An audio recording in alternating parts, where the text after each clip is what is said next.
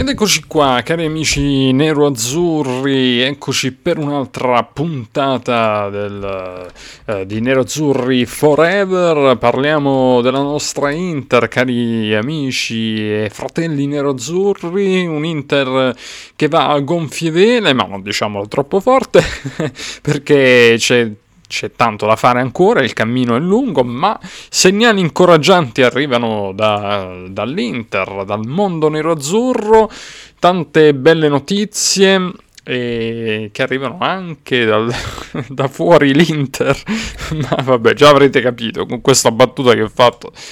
Uh, di bassa lega, molto poco sportiva, però avrete capito a cosa mi riferisco. E comunque un Inter che continua a vincere, vittorie su vittorie, tre vittorie consecutive, e, ma tre vittorie importantissime, pesantissime. L'Inter che vince contro il Napoli, con questo Napoli, abbiamo visto la dimostrazione di forza del Napoli contro la Lazio, e quindi aver vinto con il Napoli è stato molto importante, aver vinto con lo Shakhtar Donetsk ancora più importante, se vogliamo, o comunque importante eh, uguale alla vittoria del Napoli, e poi un'altra importante vittoria, forse un pochino meno importante nel senso che giocavi con una squadra non di altissimo livello, non una big del campionato italiano, però una, una squadra che si può e si è dimostrata per certi versi un pochino rognosa, però non rende bene questo termine perché pare che l'Inter abbia sofferto. In realtà contro il Venezia noi non abbiamo sofferto eh, quasi nulla praticamente, però eh, andiamo con ordine, insomma. eh, l'Inter gioca a Venezia questa partita, eh, Venezia-Inter di sabato, quando ancora dovevano giocare Milan e Napoli. E poi è stato un weekend quasi perfetto, peccato per il Napoli, un Inter che eh, ne approfitta di questo vantaggio, chiamiamolo così, di questo eh, vantaggio di giocare prima e quindi di portarsi a meno uno dalla vetta. Ce la fa vincendo due a zero contro il Venezia, e poi arrivano le altre belle notizie nel weekend con il Milan che perde con il Sassuolo. Peccato per il Napoli che comunque strapazza la Lazio e, insomma, e chiaramente non, la ciambella non è riuscita col buco, però l'Inter dimostra di esserci, l'Inter c'è, insiste, cerca di fare sempre meglio. Seconda vittoria consecutiva in campionato e quindi si sta riprendendo a macinare terreno, a prendere punti. Altro... altra partita dove non abbiamo preso gol, anche questo molto importante. In ogni caso andiamo a leggere la classifica e poi parliamo della partita. Napoli trentacinque punti, Milan trentadue punti, Inter trentuno punti, queste le prime eh, tre. Poi l'Atalanta ventotto punti, la Roma venticinque punti, la Fiorentina ventuno punti, e che insieme anche a Lazio, Bologna, ma anche la Juventus, come dimenticarsi dei de bianconeri, come dimenticarsi, secondo voi me ne sono dimenticato? No, assolutamente no, perché stanno vivendo un, un momentino non semplicissimo. Noi ovviamente dispiace, li abbracciamo calorosamente e... insomma dai, ora la ruota gira nel calcio come nella vita, prima abbiamo sofferto noi, ora tocca, tocca a voi. Arrivano anche lì delle notizie abbastanza drammatiche nel, nel mondo juventino, tra plusvalenze uh, false e bilanci falsi. Questa l'accusa, potrebbe succedere di tutto. Da, da non succedere nulla a una multa o addirittura robe molto più pesanti a livello sportivo, e non lo so immaginare se dovesse poi essere quello che si sta, se dovesse succedere quello che si sta dicendo sui social, che l'Inter avrebbe poi lo scudetto a tavolino un'altra volta e la Juve in Serie B. Faccio cre- vi faccio credere che, che sono un... un uno speaker sportivo, non dico niente, non commento, però insomma, provate a immaginare un attimo questo, questo momento qui.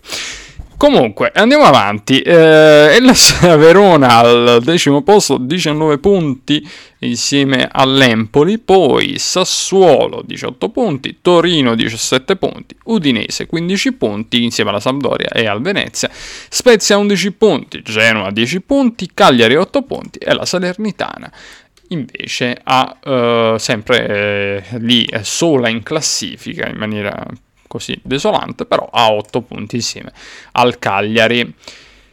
Allora, eh, che dire, andiamo anche a vedere mh, la classifica eh, della, della Serie B.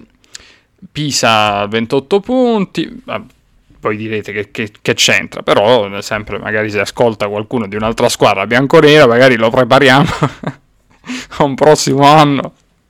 Non so se dovesse essere che poi vanno a retrocedere, insomma, li prepariamo già. Vabbè, comunque lasciamo perdere che non è roba nostra, uh, noi ci intendiamo solo di Serie A. Bene, allora, detto questo, uh, ci siamo fatti un po' d'amici. Detto questo, parliamo della, della partita Venezia-Inter, uh, un Inter in gondola, tranquillamente, che si fa una... una tranquilla gitarella Venezia, due a zero, che eh, diciamo non rispecchia molto tutto quello che ha fatto l'Inter, nel senso ha fatto tantissimi tiri in porta, abbiamo sprecato tanto, come al solito un po' la pecca è sprecare, non chiudere le partite, sempre quello un po' il problemino, però indubbiamente un Inter che domina le partite, che gioca bene, che... che che fa, insomma, fa la partita, crea tanto, tutti eh, hanno giocato in maniera molto positiva. Dal, io ero preoccupato un po' per Bastoni centrale perché magari si poteva trovare un po' di difficoltà, invece ha giocato benissimo. Di Marco in difesa che fa di tutto e di più, difende, attacca, pazzesco. Poi non parliamo di Perisic, non parliamo di Brozovic, Barella, Darmian, tutti bravissimi. Uh, Correa pure ha fatto una buona partita, Dzeko sempre importante nelle dinamiche di gioco, uh, Lautaro Martinez che ritrova, ritrova il gol, il primo gol Calhanoglu, bellissimo gol, mi è piaciuto la definizione di, di Barzaghi in un suo servizio che ha tirato uno scaldabagno il, nella porta del, del Venezia, e poi Lautaro Martinez in chiusura sul rigore. Uh, si sblocca anche il Toro, è molto importante anche questa cosa qui. Uh, han, ha tenuto bene l'Inter nonostante i cambi, certo si giocava comunque col Venezia, però ha tenuto bene nonostante i cambi sempre che stravolgono un po' a un certo punto l'Inter, eh, li temo un pochino quando si fanno questi cambi che stravolgono troppo. Darmian qualche problemino mm, eh, ed è in, insomma questo preoccupa un pochino perché sta giocando, stava giocando bene Darmian, preoccupa, cioè preoccupa relativamente, preoccupa nel senso che comunque dispiace che si debba fermare per poco, non, ora non ricordo per quanto, però eh, lo stesso Ranocchia che poteva giocare in una partita di Venezia invece ha qualche risentimento, qualche problemino, quindi si è dovuto fermare anche lui. Abbiamo rivisto Danilone D'Ambrosio che potrebbe tornare utile visto che ora Darmian è fuori.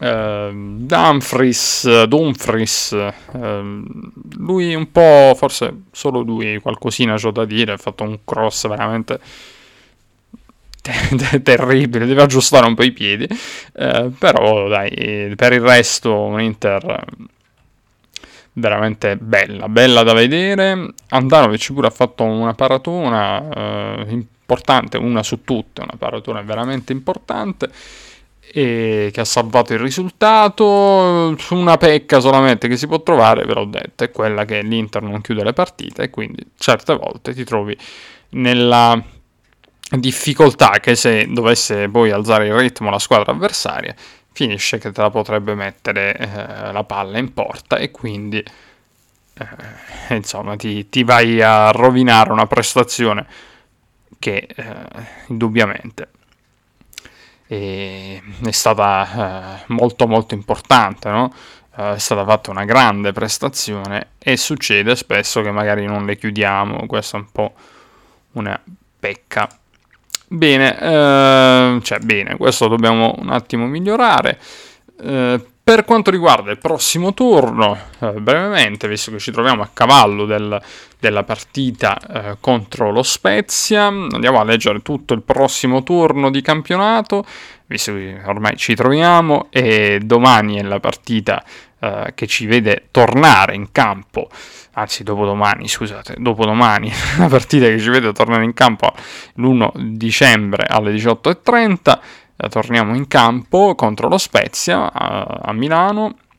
Dicevamo quindi eh, il turno, la giornata numero quindici si apre con Fiorentina-Sampdoria e Atalanta-Venezia alle ore diciotto e trenta, poi Salernitana-Juventus alle venti e quarantacinque, poi do, domani eh, sempre sì, di sera alle venti e quarantacinque è la Verona-Cagliari, mercoledì invece l'primo dicembre Inter-Spezia, Bologna-Roma alle diciotto e trenta e Sassuolo-Napoli alle venti e quarantacinque insieme a Genoa-Milan.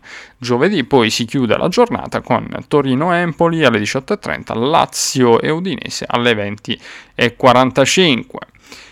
Eh, andiamo in chiusura a leggere le probabili formazioni. Certo che sì, l'Inter di Simone Inzaghi dovrebbe schierarsi con tre cinque due, Handanović in porta, Skriniar, Bastoni e D'Ambrosio, eccolo qui che lo ritroviamo, Danilone e D'Ambrosio, nella probabile formazione perlomeno. Poi Brozovic, Vidal e Calhanoglu, vedete che un po' qualcuno si fa rifiatare, eh, Dumfries sulla fascia destra e sulla sinistra Di Marco, quindi dovrebbe rifiatare anche Perisic, e poi in attacco Dzeko e Lautaro Martinez, Dzeko che eh, lo, lo si fa giocare sempre perché, l'ho detto, è, è importante averlo in campo e speriamo non, non si affatichi troppo. Poi eh, lo Spezia invece dovrebbe giocare con un quattro tre tre, Thiago Motta l'allenatore, Thiago Motta ovviamente non c'è neanche bisogno di dirlo, uno degli eroi del triplete, grande Thiago Motta, lo, lo saluteremo ovviamente con grandi applausi, e apre quella che, quelle che sono le due giornate del ricordo del triplete, ovvero questa con eh, Thiago Motta, e poi arriverà, e qua faccio un appello amici nerazzurri, fratelli Nero Azzurri, quando giocheremo con, eh, con la Roma di Mourinho, e, insomma, vabbè, saremo a, all'Olimpico di Roma, però chi ci andrà in trasferta, applausi, solo applausi a Mourinho. Poi quando sarà nel ritorno, eh, quando verrà al Meazza, dobbiamo fargli tutti gli applausi che abbiamo, che possiamo fare con, con le nostre mani, fino a, a, a spaccarci le mani, però non, non insomma, Mourinho merita, merita tutto il nostro amore, questo ricordiamocelo sempre.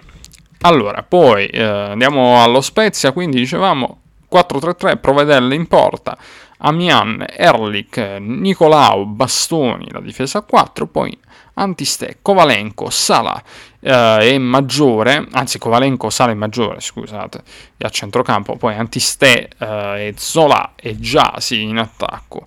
Eh, questa partita, come vi ho detto, la nostra partita si giocherà alle diciotto e trenta allo stadio Giuseppe Meazza.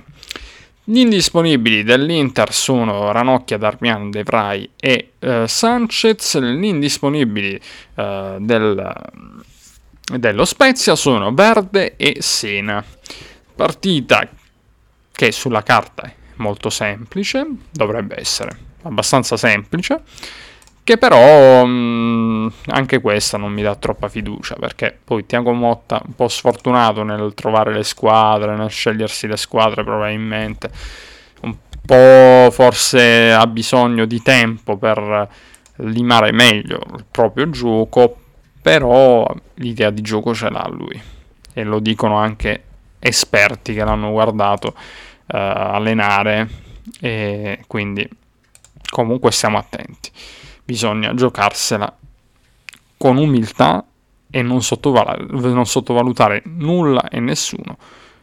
Abbiamo visto anche il Milan, ha perso con il Sassuolo, ha sottovalutato secondo me abbastanza eh, il Sassuolo, e vabbè, lì c'era anche della stanchezza probabilmente.